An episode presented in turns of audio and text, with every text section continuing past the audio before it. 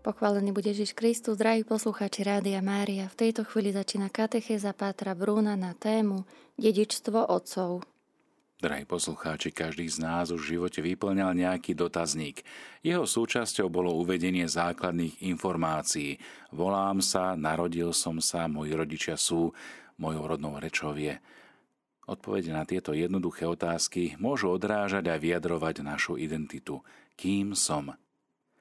To, čo platí pre jednotlivca, je možné aplikovať aj na skupinu osôb, a teda aj na cirkevné a istým spôsobom aj na národné spoločenstvo. Každé takéto spoločenstvo sa vytvára prostrednícom súhrnu istých identifikačných prvkov, či už ide o symboly, udalosti, motívy a najmä o historické postavy. Ak sa pozrieme na naše národné a spoločenské dejiny, nemáme veľa takých tém či postav, ktoré by nás naozaj zjednocovali. Úspechy, či už našich hokejistov, futbalistov, sú žiaľ nie príliš spolahlivou témou a povestná slovenská nežičlivosť nás vedie k nadšenému búraniu akýchkoľvek národných mýtov a piedestálov, na ktoré by sa viac či menej zaslúžene pokúšal postaviť ktokoľvek z našich rodákov. Nedávne 20. storočie bolo plné kontroverzných figúr, ktoré sa síce vo svojom čase nechávali nazývať tatíčkami, otcami, vodcami, budovateľmi a ešte nejakými krásnymi a zletnými titulmi, ale v skutočnosti viac menej rozdeľovali. A aj naďalej rozdeľujú spoločnosť v pohľade na dejiny.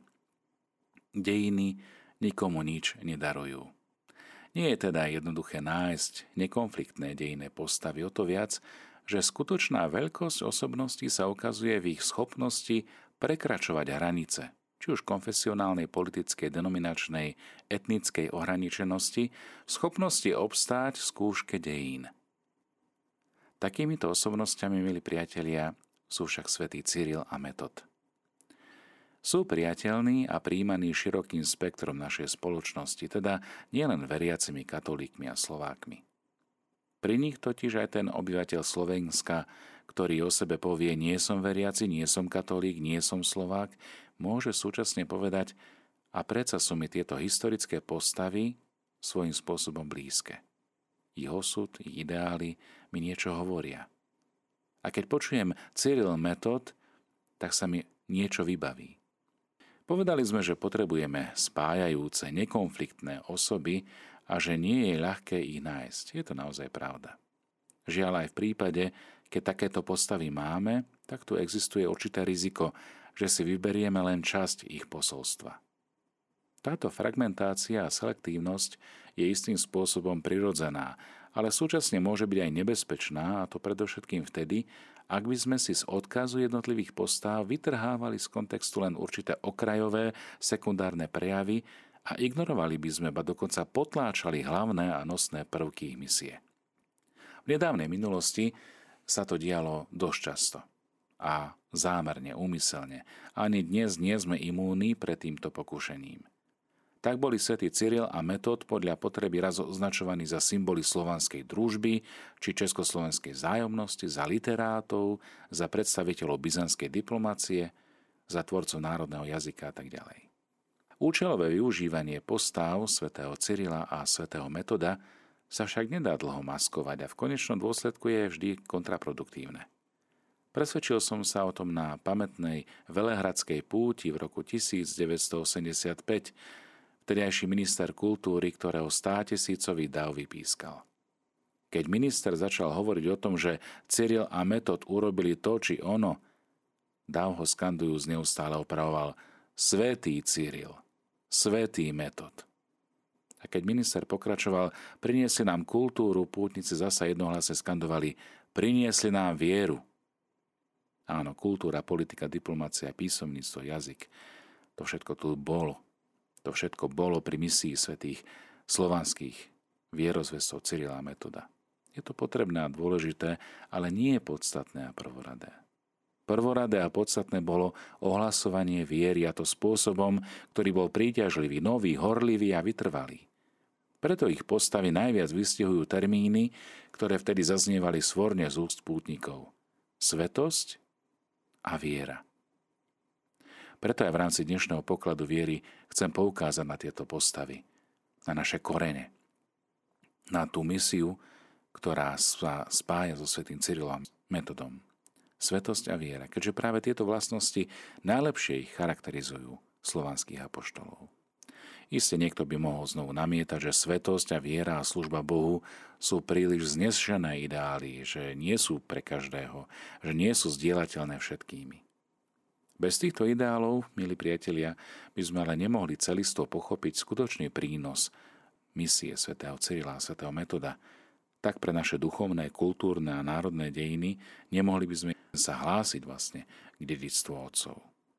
Pozrieme sa teraz na právo.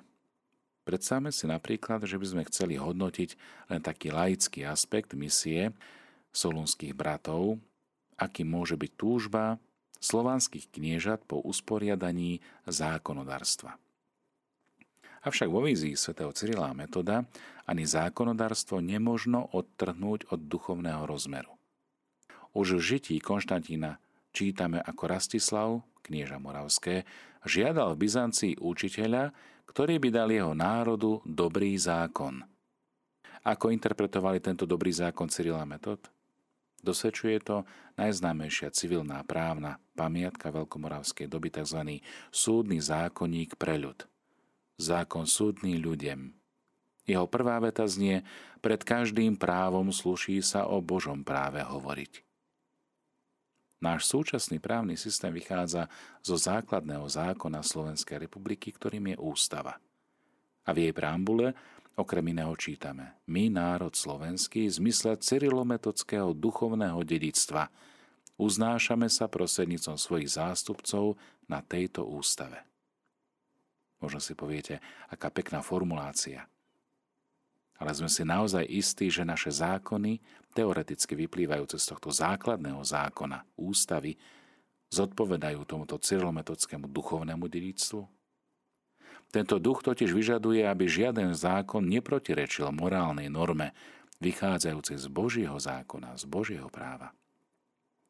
Podľa prvého článku ústavy Slovenská republika je zvrchovaný, demokratický a právny štát, ktorý sa neviaže nejakú ideológiu ani náboženstvo. Ako teda chceme aplikovať cyrilometodské duchovné dedictvo? Len na úrovni nejakých vzletných fráz? Už dobre. Pripúsme, že je v poriadku, že štát v úvodzovkách ako inštitúcia sa bude vyhýbať viazaniu sa na akúkoľvek ideológiu a náboženstvo. Ale čo má robiť? Ako sa má správať jednotlivec, občan, člen spoločenstva, ktoré vytvára štát?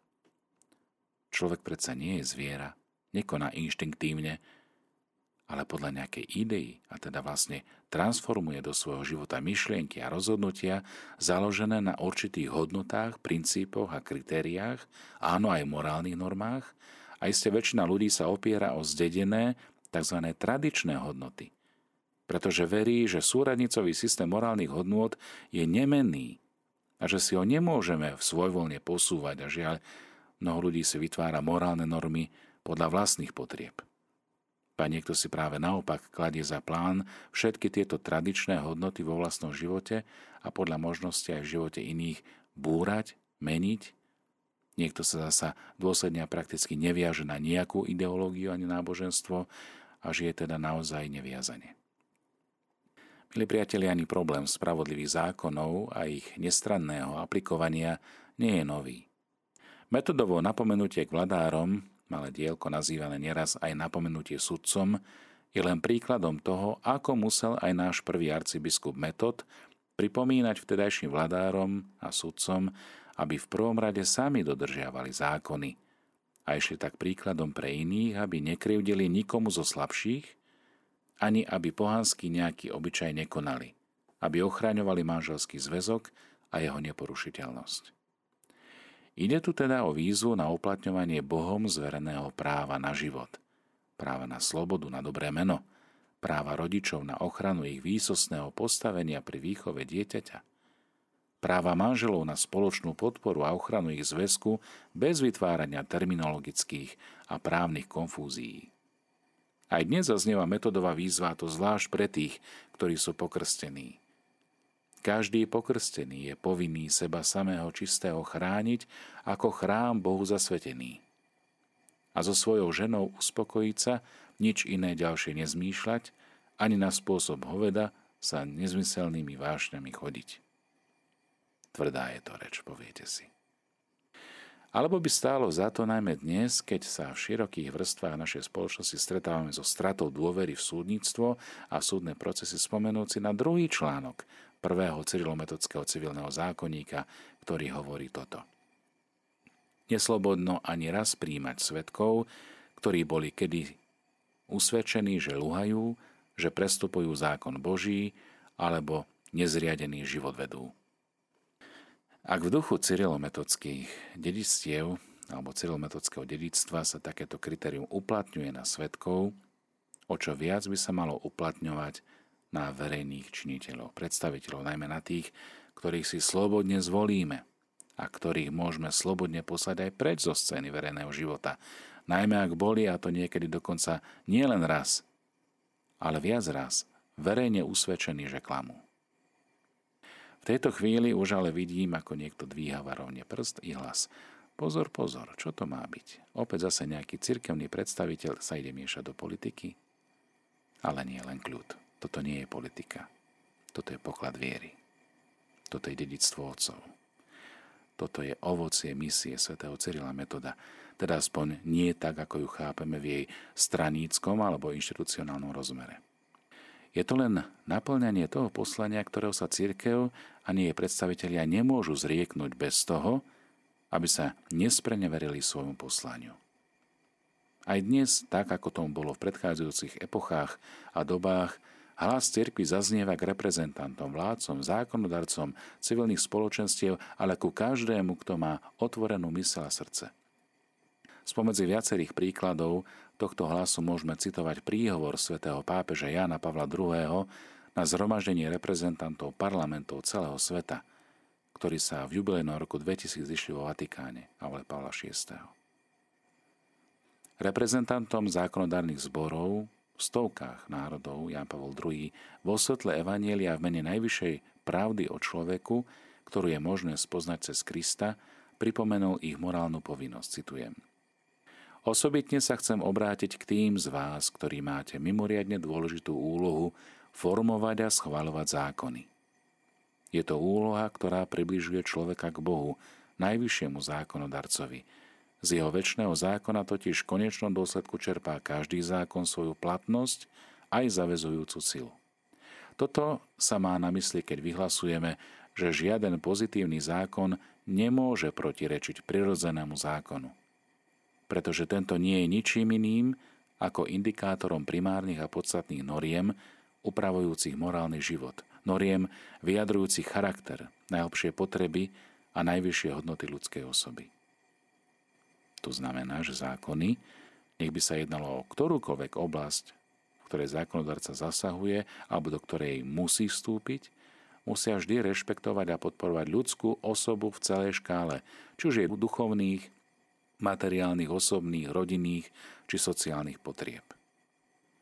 Kresťanská múdrosť, ktorá je charakteristickou čnosťou kresťanského politika, mu ukáže spôsob, ako sa má správať, aby sa na jednej strane nespremne veril hlasu svojho správne formovaného svedomia, no a na druhej strane, aby splnil svoju úlohu zákonodarcu. Pápež Jan Pavel II sa týmito slovami obrátil na kresťanských politikov v ich dvojakom rozmere – ako na politikov, čiže ako na zákonodarcov, a tiež aj ako na bratov a sestry vo viere, čiže ako na kresťanov. Jeho výzva k rešpektovaniu ľudskej osoby prekonáva zdanlivý konflikt, protirečenie medzi touto ich dvojakou príslušnosťou, medzi dvoma pozíciami, ktoré bývajú niekedy prezentované ako nezlučiteľné. Táto výzva presahuje konfesionálny a čisto náboženský rozmer a dotýka sa tých najhlbších záhybov bytia jednotlivca i spoločnosti ako takej.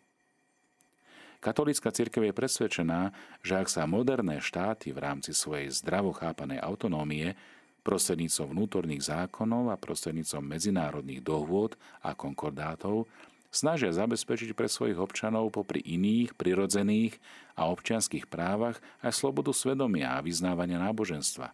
Prispievajú tak k uskutočňovaniu tých všeobecne príjmaných noriem, ktoré zabezpečujú usporiadanú slobodu a úctu voči ľudskej dôstojnosti každého jedného človeka. Pri tomto ich zákonodárnom úsilí nachádzajú v katolíckej cirkvi spolahlivého partnera a spolupracovníka v duchu zásady Pacta Clara Boni Amici. Obaja solúnsky bratia budúci apoštoli Slovanov boli osobnosťami, v ktorých dýchala klasická byzantská kresťanská kultúra. Predovšetkým svätý Cyril, nazývaný aj filozof, bol jedným z popredných predstaviteľov kultúry svojej doby. Skutočnú vedu a ozajstnú múdrosť pre neho predstavovala filozofia, ktorú definoval ako poznávanie božských a ľudských vecí, nakoľko sa môže človek priblížiť k Bohu keďže filozofia učí človeka, že svojimi skutkami sa má stať obrazom a podobou toho, ktorý ho stvoril. Aj dnes laický svet hovorí o neprekonateľnej priepasti medzi vierou a náboženstvom na jednej strane a rozumom či vedou na strane druhej, teda o akoby neprekonateľnom konflikte medzi fides et ratio. Svetý Konštantín Cyril práve naopak videl vo vede Predovšetkým v takom poznávaní, ktoré priváza dušu k múdrosti, uskutočňovanie Božieho plánu o človeku. Solúnsky bratia boli dedičmi antickej gréckej kultúry, ktorej pokračovateľkou bola stredoveká Byzancia. Ani ten najzaťatejší zástanca radikálneho laicizmu nemôže poprieť význam tohto antického dedictva pre celú európsku, bá svetovú kultúru. Preto je paradoxné, že sa dnes neraz chce popierať dôležitosť prostriedku, skrze ktorý sa nám dochovala táto kultúra, ktorá tak bola vložená do kolísky rodiacej sa modernej Európy, ako ju poznáme dnes. Bolo to totiž práve kresťanstvo, ktoré prinieslo najpozitívnejšie prvky duchovného dedictva antiky do moderného európskeho sveta a z grécko-rímskeho stredomorského prostredia ho transplantovalo do celého geopolitického priestoru, ktorý dnes nazývame Európou. Západoeurópsky svet, ktorý vznikol fúziou početných barbarských kmeňov, si vybral latinský jazyk, aby tak mohol čerpať z antickej múdrosti, prefiltrovanej cez kláštorné skriptória a kapitulárne školy. V tomto kontexte sa aj idea svätého Cyrila a svätého Metoda vytvoriť nové písmo pre Slovanov a preložiť do ich reči sväté písmo a liturgické texty, mohla javiť ako prevrat do vtedajšieho osvedčeného poriadku, ako nebezpečný vynález s nepredvídateľnými dôsledkami. Obrana slovanského písma, jazyka a liturgie v Konštantínopole, Benátkach i v Ríme sa tak stala akýmsi manifestom, magnou chartou práva každého národa a každého jazyka chváliť Boha, ako hovorí aj encyklika Slavorum Apostoli svätého pápeža Jana Pavla II. Preklad posvetných kníh, ktorý urobil Cyril, Metod a ich žiaci, dodal kultúrnu schopnosť a dôstojnosť jazyku staroslovenskej liturgie. Ten potom bol za dlhé stáročia nielen jazykom cirkevným, ale aj úradným a literárnym, ba dokonca hovorovým jazykom vzdelanejších tried vo väčšine slovanských národov, zvlášť u Slovanov východného obradu. Svetý Cyril a Metod však nie sú zaujímaví len pre ich prínos v rámci evangelizácie slovanských národov. Ešte pred príchodom k našim predkom sa stali protagonistami aj kultúrno-politického stretu s islamským svetom. Ich skúsenosť je zaujímavá už preto, lebo problém kultúrnej, politickej a duchovnej schopnosti alebo žiaľ skôr neschopnosti odpovedať adekvátnym spôsobom na expanziu islamu, na jeho demografické, politické a kultúrne výzvy je jednou z naliehavých otázok, ktoré stoja aj pred dnešnou Európou. Možno na Slovensku si tento fenomén ešte dostatočne neuvedomujeme, ale je len otázkou v času, kedy s ním budeme aj my nástojčivo konfrontovaní. Byzantská ríša občanmi, ktorej boli svätý Cyril a Metod, po stáročia čelila podobným problémom. Nakoniec v tomto súperení podľahla a bola vymazaná z mapy sveta. Životopisný spis Žitie Konštantína nám dosvedčuje, že svätý Cyril počas svojej misie k Arabom nevstúpil na pôdu politickej polemiky, ale prenášal diskusiu do oblasti morálky a teológie, dokazujúc morálnu, duchovnú a doktrinálnu prevahu Kristovho zákona. Dnešný tzv. západný svet sa pokúša demokratizovať viaceré tradičné islamské krajiny exportom demokracie na krídlach stíhačiek a za zvuku bomb, dokazujúc však takto iba svoju vojenskú prevahu. Ale už sa neodváži ponúknuť ako prameň obrody pre všetky národy a kultúry kresťanský pohľad na človeka a na dôstojnosť každej ľudskej osoby. Svetý Cyril pri svojej misii medzi Arabmi takúto obavu nemal a z jeho slov zaznamenaných životopiscom môžeme cítiť ideu univerzalizmu a zároveň aj búrania bariér mene našej spolupatričnosti do rodiny Božích detí, ktorí skrze Krista v duchu svetom zdávajú skutočný kult Bohu Otcovi. Tento univerzalizmus vychádza z Kristovho posolstva a preto prekonáva rozličnosti jazykov, rás, národov či politických zoskupení. Osobitnú pozornosť by si zasluhoval ekumenický rozmer diela svätých Cyrila a Metoda.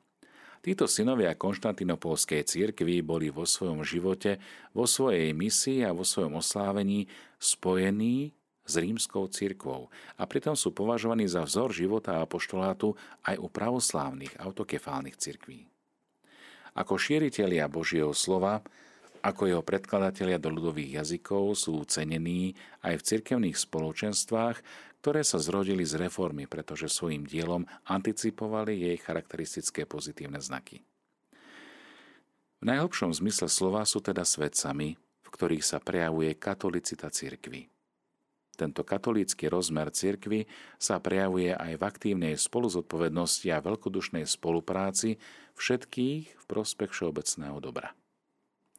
Misia svätého Cyrila a svätého Metoda sa odohráva v búrlivom období druhej polovice 9. storočia. Historické obdobie, v ktorom žili Cyril a Metod, je charakterizované prienikom nových národov na európsku politickú, ale aj spoločenskú scénu. Veľké ríše, čiže to východorímska s centrom v Konštantinopole a západná franská ríša Karola Veľkého, s obavami pozorovali na svojich hraniciach raz nových mladých politických celkov, túžiacich presadiť sa na širšej politickej scéne. Prvá reakcia veľmocí bola poznačená nedôverou, strachom a neskôr aj túžbou po ovládnutí. Vojenské ovládnutie však vôbec nebolo jednoduché. Preto sa Západ utiekal k politike kultúrneho ovládnutia, ktoré je najlepším prostriedkom na pacifikáciu a spoločensko-politickú okupáciu. Mladé národy však chápali nevyhnutnosť konfrontácie s predchádzajúcimi politickými jednotkami a preto hľadali také spôsoby spolužitia, ktoré by im dovolili zachovať si vlastnú kultúrnu, ale aj politickú autonómiu. No a v tomto kontexte pracujú svetý slovanský vierozvesci Cyrila Metod. S evanielievou priezračnosťou, unikajúc politických zápletok a intrík a stranických rozbrojov. Nikdy sa nemienili stať politickou hračkou mocných ľudí tohto sveta. Ich spôsob evangelizácie dnes nazývame veľmi moderne inkulturácia. V duchovnom zmysle je to vlastne zaštepenie nového ušlachtilého výhonku do divokého stromu. Výsledkom sú plody, ktoré spájajú najlepšie charakteristiky oboch. Divokosť stromu a ušlachtilosť výhonku. Vo vízii svätého Cyrila a Metoda mali slovanské národy plné právo zaradiť sa medzi vtedajšie kultúrne národné elity Európy. A mali to urobiť tak, aby si zachovali vlastnú tvár a charakter, identitu. Pred viac ako 1100 rokmi mal knieža Rastislav veľkú národnú, politickú a duchovnú víziu. Držať sa kresťanského zákona, vychovávať a vzdelávať svoj ľud – zabezpečiť mu takú samostatnosť, ktorá by bola vzorom aj pre okolité národy. Dnes stojí pred našou spoločnosťou otvorená otázka. Aké kritéria a hodnoty budeme uplatňovať pri našom zaraďovaní sa do stále viac globalizujúceho sa sveta? Aké bude miesto našej vlasti na medzinárodnom fóre? Zachováme si vlastnú tvár, identitu, charakter alebo sa necháme zmiesť zo scény pod tlakom nejakých výhod či hrozieb, či už ekonomických alebo sociálnych, ktoré k nám prichádzajú z nadnárodných fór a vyžadujú si, aby sme si nechali postupne krok za krokom odkrajovať z našej politickej, kultúrnej aj duchovnej samostatnosti. Podobná otázka sa otvára osobitným spôsobom aj pred cirkvami, pred hierarchiou, jej inštitúciami akým spôsobom uskutočňujeme novú evangelizáciu a akú víziu máme pre rozvoj inkulturácie Kristovho evanielia v meniacom sa svete. Projekt Rastislava v našich dejinách stroskotal. Rozbil sa na ľudskej zlobe a závisti. Rastislava zradil jeho vlastný synovec Svetopluk. Najprv ho zapredal Frankom, potom zradil aj tých a dal sa na cestu vojenskej expanzie. Svetoplukom uprednostňovaný biskup Viching, prvý nitrianský biskup, najprv svetému metodovi kládol všemožné prekážky a po jeho smrti vyhnal všetkých jeho žiakov pred z ríše. Expanzia, vierolomnosť, závisť a hrubosť načas výťazili, ale v skutočnosti priviedli k pádu aj svojich strojcov. Na štátnické a duchovné ideály Rastislava sme skoro zabudli a postavili sme si na piedestál obrazne i doslovne vierolomného, lachtikárskeho a expanzívneho svetopluka, ktorého vnímame ako národného hrdinu a kráľa starých Slovákov. Ale bol ním naozaj? O jeho priateľovi Vichingovi radšej veľa nehovoríme, aby sme si nemuseli rozpačito vysvetľovať, čo sme na Slovensku urobili s byzantskou časťou cyrilometodského dedictva. A predsa, napriek tomuto všetkému, vklad svätých Cyrila a Metoda do našich dejín bol taký silný a zásadný, že prekonal a prekonáva všetky tieto nepriazne ľudí, osudu ich histórie a je tu prítomný dodnes. Ba nie len u nás a pre nás. Svetí solúnsky bratia Cyril a Metod sú dnes uznávaní dokonca ako patróni Európy. Popri mnohých identifikačných prvkoch, ktoré vyplňame pravidelne v dotazníkoch, sa väčšina obyvateľov Slovenska ešte aj dnes definuje týmto základnými identifikačnými údajmi. Som veriaci, som katolík, som kresťan, som Slovák. A táto zdanlivo samozrejmá informácia je v skutočnosti prekvapujúca. Nezainteresovaný pozorovateľ by si mohol položiť otázku, ako je to možné, že po desaťročiach liberalizmu, oficiálne propagovaného ateizmu, progresivizmu, po ďalších desaťročiach lákavého materializmu sa napriek všetkému ešte stále väčšina ľudí na Slovensku považuje za kresťanov a za veriacich. Ako je to možné, že napriek rozdeleniam cirkví, ktoré v priebehu stáročí narušili jej jednotu tak na východe ako na západe, napriek tomu, že aj v dejinách Slovenska boli obdobia, keď sa veľká časť jeho obyvateľov ocitla mimo viditeľného spoločenstva katolíckej cirkvi, či už ako výsledok vlastnej voľby, či vnútornej krízy katolíckej cirkvi, alebo aj ako výsledok zásahu štátnej moci, aj napriek všetkým týmto komplikovaným súvislostiam sa ešte aj dnes väčšina obyvateľov Slovenska považuje za veriacich. A to aj napriek tomu, že nie vždy žijú podľa všetkých predpisov a prikázaní kresťanskej viery.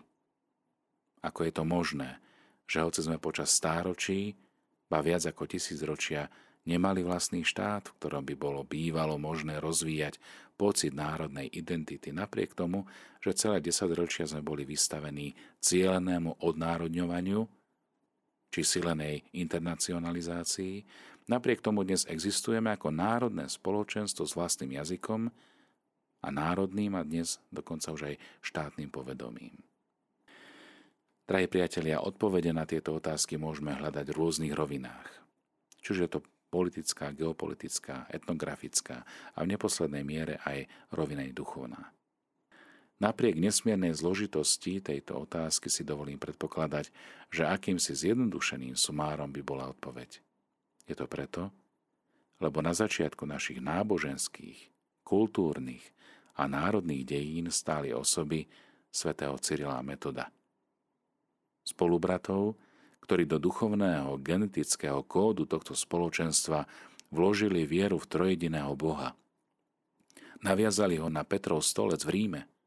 Ako viditeľný znak jednoty Kristovej cirkvi a keďže vytrvalo ohlasovali právo každého národa chváliť Boha vo svojom vlastnom jazyku, darovali nášmu spoločenstvu aj identifikačný prvok vedúciho k idei národnej svojbytnosti a k túžbe po nej – k túžbe po duchovnej, kultúrnej, ale aj politickej slobode a nezávislosti. Predčasom som mal možnosť zúčastniť sa v jednom talianskom chráme odhalenia nových vitráží zobrazujúcich svätého Cyrila Metoda. Ozrejmil som si pritom niekoľko skutočností. Čo je to vlastne vitráž? Prvá spontánna a jednoduchá odpoveď by bola, je to obdivuhodné umelecké a technické dielo, ktoré dovoluje svetlu slnka preniknúť dovnútra budovy. Prenikajúce svetlo oživí nádherné farby. Osvetľuje vnútorný priestor, dáva mu život a premieňa ho. Ježiš Kristus o sebe hovorí, ja som svetlo sveta. A byzantská veľkopôstna liturgia nám zase pripomína, že svetlo pánovo osvecuje celý svet. Kristus osvecuje svoju církev. Na vytrážach figúry svetcov dovolujú svetlu prenikať dovnútra, zaplavujú chrám svetlom. Svetlo oživuje postavy svetých a farebné figúry svetcov nám dovolujú, aby sme uvideli svetlo. Naše oči nie sú schopné pozerať sa priamo do slnka. Ale keď sa pozeráme na sklo vitráže, vidíme postavy a vnímame svetlo, farebné spektrum bez toho, aby sme mohli oddeliť jedno od druhého. Podobne, milí priatelia, môžeme chápať aj životy svetých v dejinách cirkví a národov. Prostredníctvom ich životov, cez ich príklad, vnímame Ježišovo svetlo. Je to Kristus, ktorý osvecuje svoju církev svojim svetlom, ale koná tak skrze životy svetých, blahoslavených, ktorí sú svetkami a nositeľmi svetla. Svetlo však preniká cez vytráže v oboch smeroch. Cez ne osvecuje slnko vnútro chrámu, cirkvy, spoločenstva, a v noci, keď je svet ponorený zasa do tmy, znútra osvetleného chrámu cez vitráže, cez figúry svetých preniká svetlo na vonok.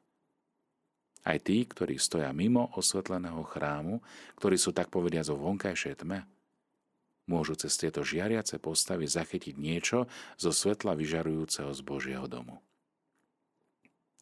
Toto si uvedomujem aj dnes pri pohľade na svätého Cyrila a svätého Metoda v pochvale, ktorú Cyrilovi filozofovi zložil jeho učeník svätý Klement, čítame tieto slova. Hľa, zasvetlená milovníci Krista svetožiarná pamäť blaženého otca nášho Cyrila, nového apoštola a učiteľa všetkých krajín, ktorý pobožnosťou a krásou zasvietil na zemi ako slnko, osvecujúc celý svet lúčmi trojosobného božstva. Žehnám Tvoju presvetlenú tvár, ožiarenú Svetým duchom, ktorou zasvietlo mojej tvári svetlo Božieho poznania a vykorenila sa lesť mnohobožstva.